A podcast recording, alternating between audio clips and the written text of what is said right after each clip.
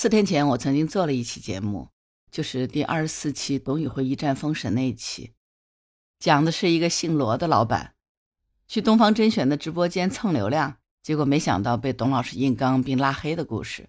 有一个人，他之前做校园贷，现在呢又忽悠宝妈开店，让不懂开店的人去开店，这个坑呢很明显，但实际上呢，他后面还有一个更大的坑。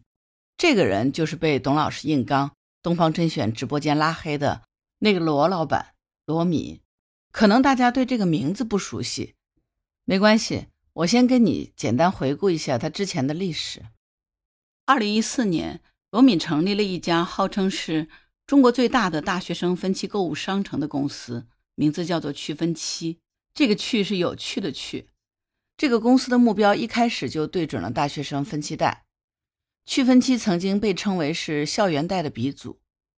这个罗敏他特别擅长地推，于是他抛弃了传统的促销方式，雇了大量的推广人员，包括在校大学生，在校园里面进行地毯式的宣传。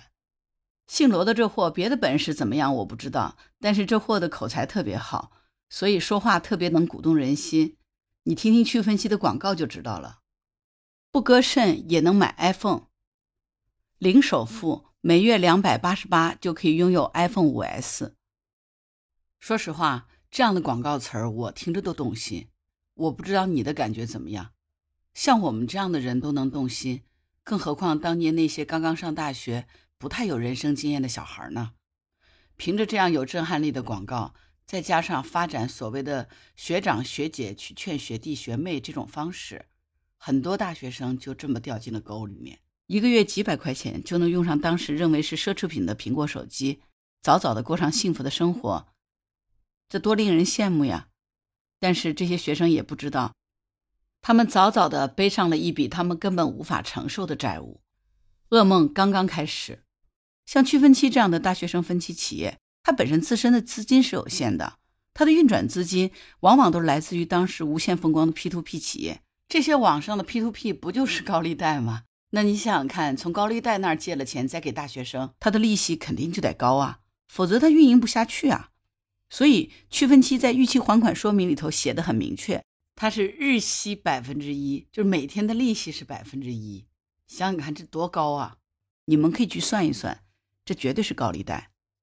这就是区分期的本质，用广告诱惑孩子去买高消费的产品，然后再高利贷放贷给他们。从中谋取高额的利息和手续费，赚的绝对是黑心钱。经过野蛮的生长，罗敏的趣分期赚得盆满钵满的。二零一六年的七月七号，趣分期宣布正式升级为趣店集团，店是商店的店。二零一七年的十月十八号，趣店在美国上市了，摇身一变成为了一家上市公司。趣店号称是中国最大的在线小额现金贷平台。这里敲黑板哈。请记住，下面我会详细说罗老板的大坑了。截止到二零一七年的六月三十号，趣店当时的用户规模是达到了四千七百九十万。当时他在美国上市的时候，发行价是每股二十四美元，最高市值曾经达到过一百二十亿美元。但是因为校园贷这个事情，后来被国家明令禁止了。少了这个大买卖之后，趣店的生意就一落千丈。之后他做了很多项目。什么大白汽车呀，大白儿童阅读啊，去学习，什么维普家、相同的 Sam、万里木，从少儿阅读学习到素质交易，从大学生家教到校园社交，从高端家政到奢侈品电商，趣店横跨了多个赛道，但最后都是一个结果：关停。那要是赚钱，他会关停这些项目吗？罗老板的业务这么差吗？自然股价就一路狂泻了。等到了今年的第一季度，趣店的净亏损已经是一点四五个亿了。截止到七月二十一号美股收盘，它的总市值已经只有三点四六亿，每股的股价只有一点三七美元了。只不过短短的五年时间，趣店的股价就跌成这个样了。所以今年的二月和五月，因为两次它的股价都低过了一美元，美国证监会就给他发了两次退市警告。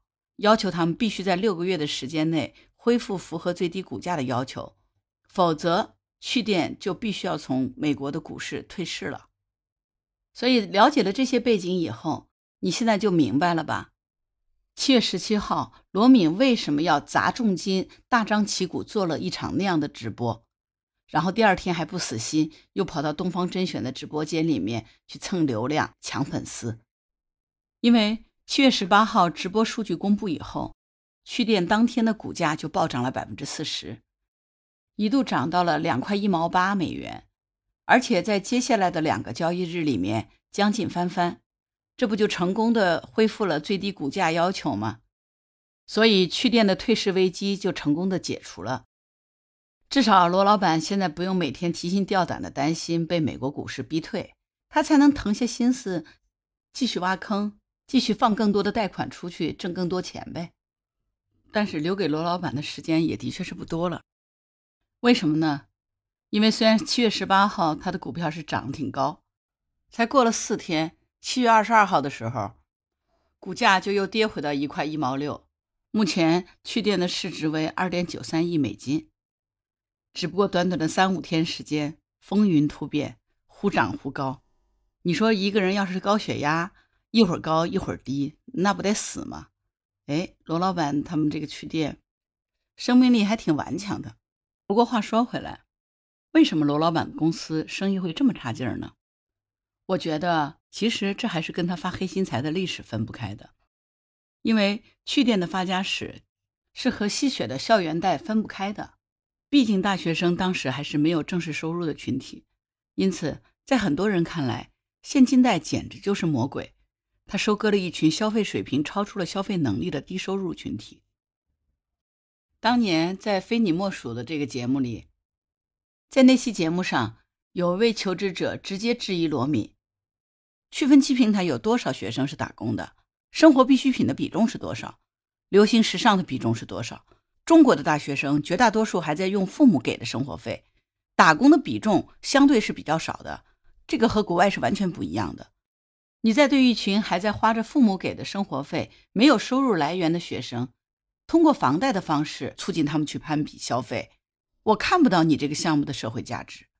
你记得当时的那个主持人紧紧的去和这个求职者握了个手，表达了对他的赞同，因为他说的实在太对了。不仅是没有社会价值，从各类投诉和市场的反馈来看，去分期的这种业务模式导致它必然会出现高利及暴力催收等问题。你知道他们会采用什么样的手段进行催收吗？作为校园里的直接放贷人，他们都有自己的人脉和手段。如果你不还，他就会用种种的手段逼到你还。他们催款的方式其实一点都不复杂，但是却有着自己独特的招数。我查到一个催款十部曲，据说是他们的通用招数。你们听听看哪十步？如果他们是用这样方式对你，你看看你到第几步的时候就受不了了。第一步，给贷款的学生发逾期通知；第二步，单独发短信；第三步，单独打电话；第四步，联系贷款学生的室友；第五步，联系学生的家长；第六步，再次联系并警告学生本人。第七步，发送律师函；第八步，去学校找学生；第九步，在学校公共场合贴学生欠款的大字报；第十步，群发短信给学生所有亲朋好友。你知道吗？对于一般的大学生而言，到第四步的时候，大多数的预期。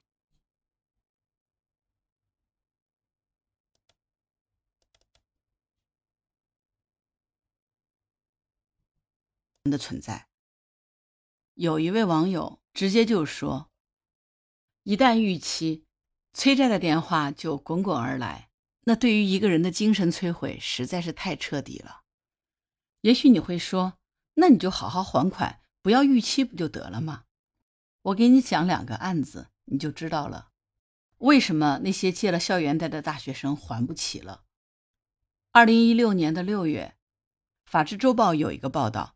湖南省长沙某高校的一个学生，在去分期逾期了六千元的借款，十四个月以后，这六千块钱加上逾期费用，变成了应还一万三千三百五十四块八毛，整整翻了一倍还多。还有更夸张的，二零一七年七月九号，华商报曾经报道了一个案件：为了买苹果手机，十九岁的女生从一个校园贷的平台借了一万两千五，因为还不上钱，就又从其他的校园贷借款还钱，就这样利滚利。八个月以后，这笔钱滚成了二十三万。那我想请问，这么样的利滚利，哪个孩子能够还得出啊？这之后，更多的案件被曝光出来，许多大学生因为校园贷被暴力催收，多起大学生不堪压力自杀，女生被逼拍了不雅照片或者视频，甚至被逼肉偿还债。就这样说吧，咱们之前看过一些反映黑社会现状的电影，比如原来的一些老的港产片之类的，对吧？里面经常会有一些暴力催债的桥段，打人啦、泼油漆之类的。你看看，这些竟然都在现实生活中真实的发生了。那你说，像罗敏这号校园贷发的黑心财，他要是能够成功洗白上岸，那还有天理吗？校园贷的恶果引发了全社会的关注。这之后，咱们国家果断的出手，叫停了校园贷。所以，区分期。当年为啥改名叫趣店？现在你们明白原因了吧？好了，讲了这么久，罗敏的钱是通过什么样的手段挣到手的？我相信你们都听明白了。现在知道为什么董老师在直播间要硬刚他了吧？为什么东方甄选会拉黑他？好了，接下来咱们就要回到当下，来继续说说罗敏这货现在在挖什么坑。以及未来他还要继续挖什么坑，准备让谁跳下去？如果你觉得我前面的节目讲的还挺不错的，那请一定要记得给我在评论区留言、点赞、五星好评，三十个字以上的评价给我的专辑好吗？因为这样子会让平台更加关注我的专辑，让更多的人听到我的节目，让更多的人不要再上当受骗。谢谢你。言归正传，我们下半场正式开始。七月十七号，罗敏和明星主播贾乃亮搭档，在抖音上面做了一场高调的、长达十九个小时的直播。在那天的直播间里，罗敏头顶上市公司 CEO 的标签，大力推销着趣店自营的预制菜。罗老板在趣店的直播间里拿出来一千万份原价十九块九的酸菜鱼预制菜，一份只卖一分钱。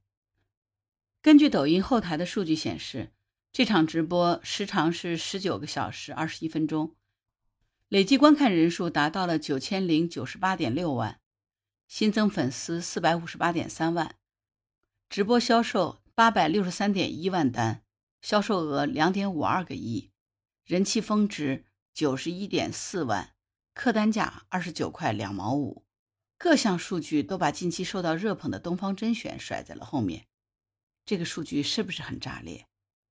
但实际上，这场直播的火爆靠的不仅仅只是低价福利，还有就是天价的营销费用。为什么这么说呢？从五月二十九号到现在，这个直播间一共播了有四五十场，但是数据的表现都非常一般。三十天之内呢，总共播了二十九场。我们可以看一下这些产品的销售额。根据抖音后台的数据显示。这个直播间里的流量有百分之七十七点七三是来自于付费流量。从罗敏以往的行事风格来看，他是不会打没有准备的仗的。所以，早在六月十五号的时候，罗敏就在抖音直播间进行了他的首场秀，找来了奇葩说的辩手杨奇涵，和新东方的老于一样，也谈起了农业和助农。当天那个直播间仅用了三个半小时。销售额就达到了两百零五万元。不过，这场直播在很大程度上还是得益于买了流量。根据后台数据的显示，罗米的这场直播带货中有百分之九十七的流量都是花钱买来的。经过了六月份这场小试牛刀的直播，七月十七号直播节，罗敏真金白银砸下大笔费用，做了一场轰轰烈烈的营销推广活动。七月十六号。罗老板在微博上发出直播预告，宣称要在第二天的直播里面抽取五百个幸运观众送 iPhone 十三。另外，他还包揽了抖音、微博的开屏和投流广告，并且请来了贾乃亮、傅首尔为直播引流。据称，这个直播间里百分之八十七的流量都是买来的，也就是九千多万的场观里面，八千多万都是花钱买的，不是真的流量。据有的媒体报道说，仅从营销投入来计算，这一场可能就花费了两亿元左右的营销费用，再加上冷链运输，这场直播烧的钱可能就更多了。不过，这种砸钱换流量的打法，对罗敏来说简直是驾轻就熟的。因为早在去分期做校园地推的时候，罗敏就已经用这样的招数付给地推人员佣金了。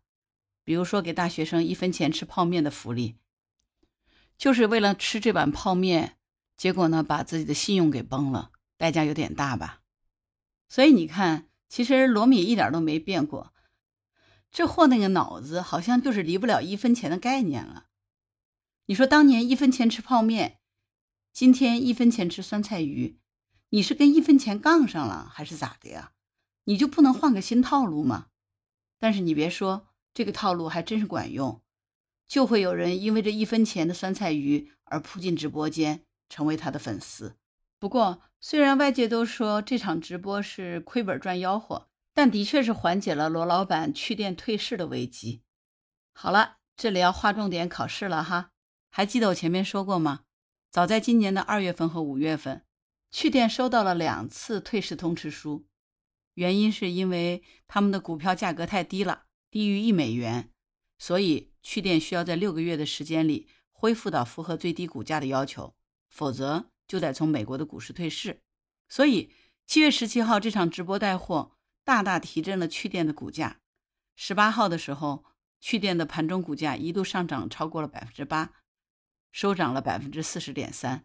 最后市值拉升到一点二二亿美元，折合人民币超过了八亿美元。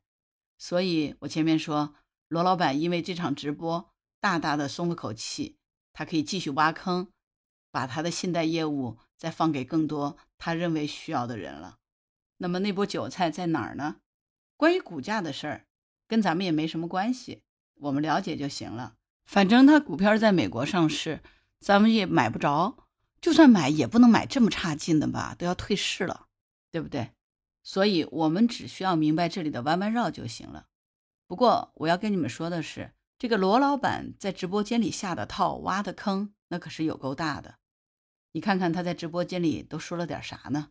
他说：“今天这就是亏钱送福利，让大家品尝一下我们的预制菜，我请大家吃饭。”但是呢，他总是在不停的喊话宝妈们：“你要加盟我的线下店。”号称宝妈们只要在小区几百米的范围附近开一家预制菜的门店，每天只需要卖出五十份预制菜，每个月就轻轻松松赚他大几千的收入。对你听出味儿没有？不停的在推广推广他的线下预制菜的加盟店。关于加盟店，大家都懂的哈。但是请你注意，他是在给什么人推广？是宝妈。我跟你们说。任何主动的帮助宝妈赚钱的模式，有一个算一个，基本上都是坑。什么教宝妈怎么通过直播带货挣钱呀？教宝妈怎么在家里面做视频赚钱呀？等等的这种模式，这些无一例外都是坑。最早这么干的还都只是微商，但是罗老板七月十七号直播间里这一次造势，就给自己吸了将近五百万的粉儿。就算这个转化率只有百分之一，那也是五万人。这五万人的加盟费用，这就是第一个坑。第二个坑，如果宝妈想要开店，但是手里头没有钱咋办？贷款创业呗。你还记得罗敏是干啥发家的吗？校园贷鼻祖哎。他现在那家美国的上市公司的主营业务是啥？现金贷。前面我一开始就已经说过了，大家没忘记吧？这个罗敏就是放高利贷的。等到第一批这五万宝妈加盟以后，需要开店的钱，那时候他就可以用支持宝妈创业的名义放贷出去，然后宝妈再用这笔贷款向罗老板交加盟费，开线下店。好家伙，你发现了没有？里外里，罗敏这货就赚了两回。罗老板不愧是专业放贷好多年，这个业务能力真是杠杠的。你品。你细品，像不像有些电影看到的情节呀？在著名的旅行胜地当然是以赌场闻名的，当地的赌场包吃包住，让你去玩儿。你手气好还赢钱，不花钱吃喝玩乐了，你还能挣钱，这种好事傻子才不干呢。于是你去了，结果呢，手气不好，你输了。当然，手气好坏跟别人无关。你想翻本，可是没钱了，没事儿，赌场老板借给你啊，让你去翻本赢钱，到时候赢的钱归你，你只要还点利息，把本还给他就行。然后呢？你就借了钱，接着去赌，赢了你就想再赢，结果没想到最后一把输光，只能再借再输，直到欠下一屁股债。再然后啥结局你肯定能想得到，我就不啰嗦了。也许有人会说这不一样，一个是引诱人赌博，那是犯法的；一个是支持宝妈创业，是人间正道。哎，麻烦有这种想法的人。请不用再听我的节目了，出门右转不送，你直接去找人间正道的罗老板加盟开店吧，祝你前程似锦，财源滚滚。所以听明白了没有？一样的套路，不一样的外壳。去分期让大学生零首付贷款买苹果手机，这是不是如出一辙？因为引诱尚在学习阶段、没有工作能力的大学生高消费。和引诱没有开店经验和经营能力的宝妈创业，都是一样的无耻。罗老板，挣钱可以，心别太黑了。天道好轮回，你看苍天饶过谁呢？你看看七月二十二号的股价，已经又跌回到一块一毛六了，就快又要收到通知书了，好吗？我估计这两天罗老板又睡不着觉了。因为据说，自从东方甄选把他拉黑以后，罗老板的直播间里已经卖不出货了。因为当年在校园贷的时候，他太有名了。好了，咱们回过头来看，为啥我说他黑心？这明摆着的嘛。前面喊话宝妈加盟，我没钱给你交加盟费用，你要是没钱交加盟费用，我就给你贷款，让你交加盟费用。这一进一出，收割了两茬儿。然后咱们再看一看这次被罗老板盯上的这些宝妈们，如果按照年龄段来算一下的话，他们上大学那时候刚刚好是校园贷最猖獗的几年。换句话说，当年他坑的那批大学生，现在走出学校了，结婚生子了。三年疫情，大家总希望是通过努力挣钱，让生活能好起来。而且许多宝妈因为生孩子，不得不回到了家庭。他们也非常渴望有机会能够重返社会，可是这个杀千刀的罗老板还是不肯放过他们。他还要利用宝妈群体的特殊心理，因为生育和照顾孩子，生活圈封闭，那种焦虑，渴望自己有机会重返职场或社会，希望找回自己价值感的那种急切的心理，把他们往死里再坑一回。你们想过没有？如果这一次宝妈们再次入坑？那么受害的不仅仅是宝妈，还有他们年幼的孩子，还有同样压力山大的他们的伴侣、他们的婚姻以及双方年迈的父母。罗老板，你这是要准备团灭三代吗？还能有人比你的心更黑吗？大家要知道，当年罗敏带着同一批人，卯足了劲儿使劲坑那些被校园贷毁掉的大学生，两亩地都埋不完。我实在是没有办法用善意的眼光去评价这样一个靠着坑涉世未深的学生起家的人。别以为你发的那些财致富的黑钱能洗白，你也别以为因为你通过这样的发财有钱了，就能让你变成正人君子了。历史是有记忆的，互联网更是有记忆的。安倍家族的黑历史我都敢扒，更何况是你？反正我也不用水果手机，我也不会跟你借钱买。反正我会做饭，我不吃预制菜，我也饿不死。反正我有工作，不加盟你的线下店，我也能有收入过日子。总之，我今天要把你扒到底为止，让人看看你的真面目到底咋样。好了，听到这里，大家是不是对罗老板的挖坑能力有了一定的了解呀？如果是这样，我很高兴，我的努力没有白费。如果你喜欢木兰的节目，请点赞、订阅、三十字五星好评，让平台知道木兰是一个认真做节目的人。请给我支持，让更多的朋友能够听到我的节目，不会再被骗。谢谢你。如果你喜欢木兰，如果你喜欢木兰这个主播，你可以加入木兰之家，请到绿色小圈圈的平台上面，输入木兰的全拼和数字零九八七六，你就能找到我了。我把你拉群。好了，今天关于罗老板的前世今生，我们就扒到这里了。我希望咱们的宝妈群体擦亮双眼，不要去接罗敏给我们挖好的这个，不要去跟他买那，不要去跟他买血馒头，不要去跳进他挖好的那个大坑，不要去跳进他挖好的那个大坑。好了，刚才情绪有点激动啊，但是。这不代表我不理性。为什么我说，其实他后面还挖了一个更大的坑？大家对于这个预制店的加盟需要慎重。那我们再来跟各位一起，我们好好算一下罗老板说的预制菜加盟店的账吧，看看到底是怎么一回事儿，是不是真的如他所说的，一天卖五十份，每个月轻轻松松就可以挣大几千？如果你们方便的话，各位也可以拿一支笔，咱们一起算一下。让数字来说话，我们不带一点个人情绪。按照罗敏的说法，一天卖出去五十份，每个月就能够收入大几千。那咱们就来做个简单的测算吧。水电费咱们就按照每个月一千块钱算，但实际上应该会更高，因为这些预制菜都是需要冷藏的，那么冰柜的耗电量是非常高的。比如这几天杭州一直是持续高温的，没有办法。实在太热了，所以我们家的空调基本上就没有断过。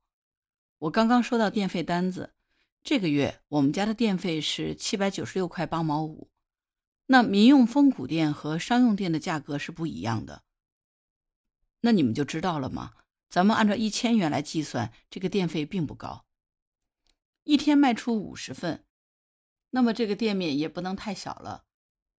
我跟两个常年做中介的朋友聊了一些这个问题，他们说，差不多在我们这个地区，这样的房租可能一万五左右。那咱们就先粗粗的按照一万五来计算好了。罗老板的预制菜的价位也是有高有低，我们就按照平均二十五块钱来算。因为如果这个价格再高，那我们不如直接点外卖就好了嘛，也省得做了，还方便。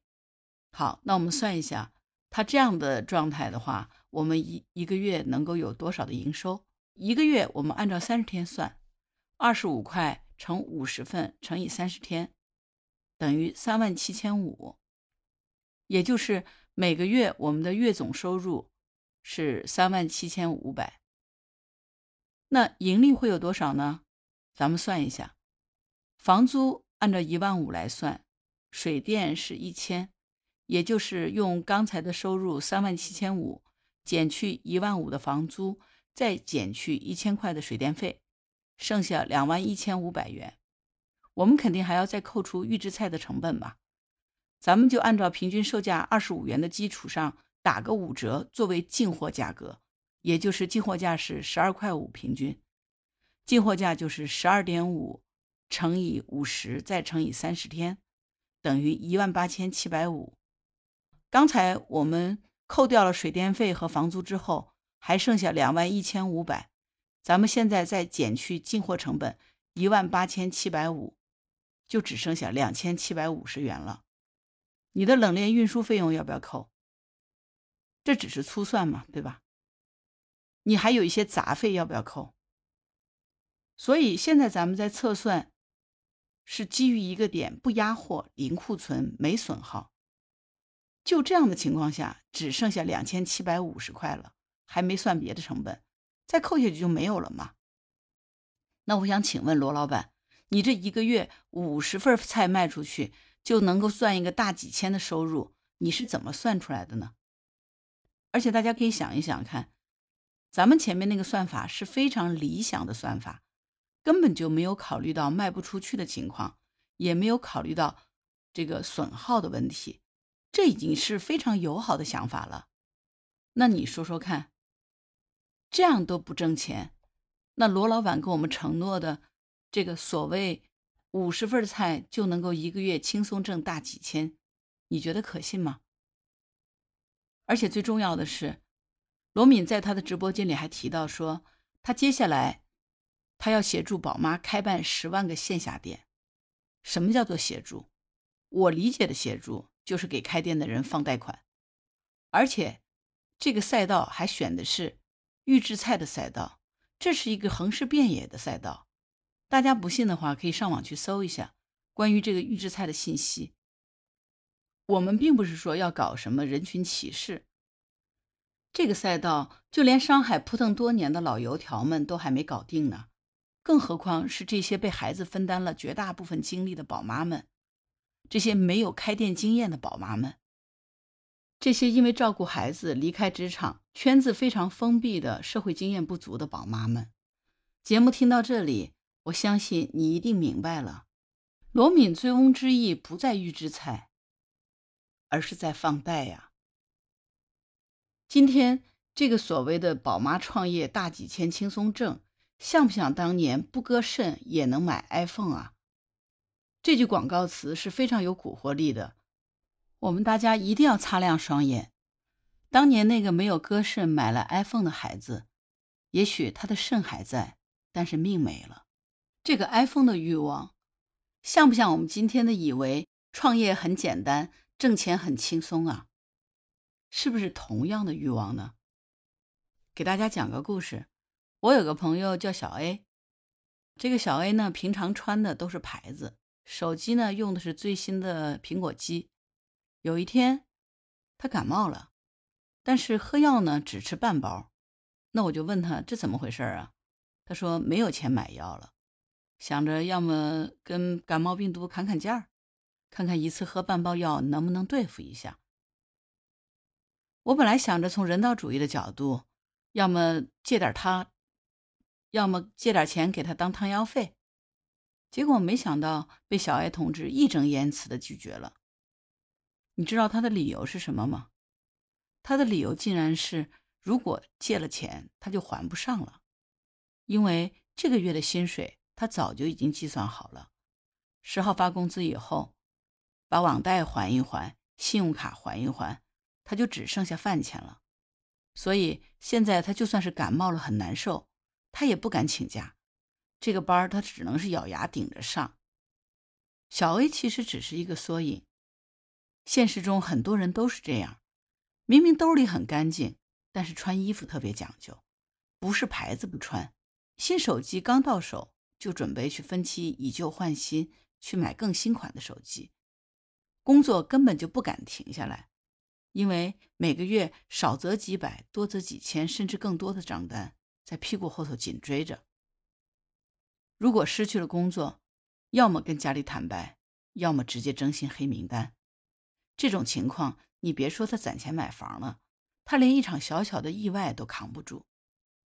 我不知道你身边有没有这样的朋友？那你们发现了没有？罗老板的校园贷这个东西。看似脱离了校园，国家也严格禁止了，但是类似的套路还是依旧把很多毕业了的大学生套得死死的。很多年轻人背上网贷，他并不是在校园里，而是在走上社会以后的前一两年，收入并不高，但是想要的东西只要打开手机就近在咫尺。钱不够，平台可以给分期，甚至于说可以直接借出钱来。罗老板们总是想告诉你，年轻人要对自己好一点。他们总是跟你说，最好的投资就是投资你自己。而年轻人也总是以为自己以后一定能还得上，所以总是觉得借这么一点钱问题不大。但是到最后却会被压得喘不过气来。其实说到底，大家都是穷人，哪怕是月薪几万，其实也一样是穷人。